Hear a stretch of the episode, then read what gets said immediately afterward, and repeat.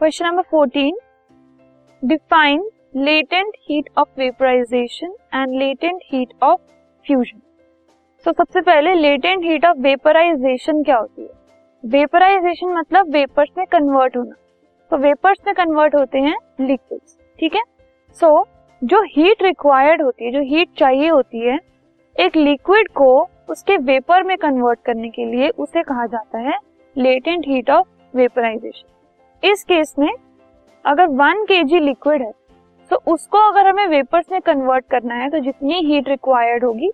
that will be called as the latent heat of vaporization talking about the latent heat of fusion fusion का दूसरा नाम होता है melting so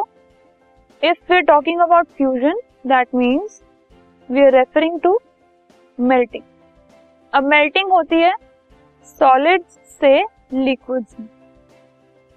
so the heat required इतनी heat चाहिए होती है वन के जी सॉलिड को लिक्विड में कन्वर्ट करने के लिए उसको कहा जाता है latent heat of fusion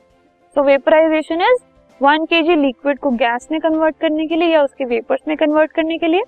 fusion is one K G solid को उसके लिक्विड स्टेट में कन्वर्ट करने के लिए.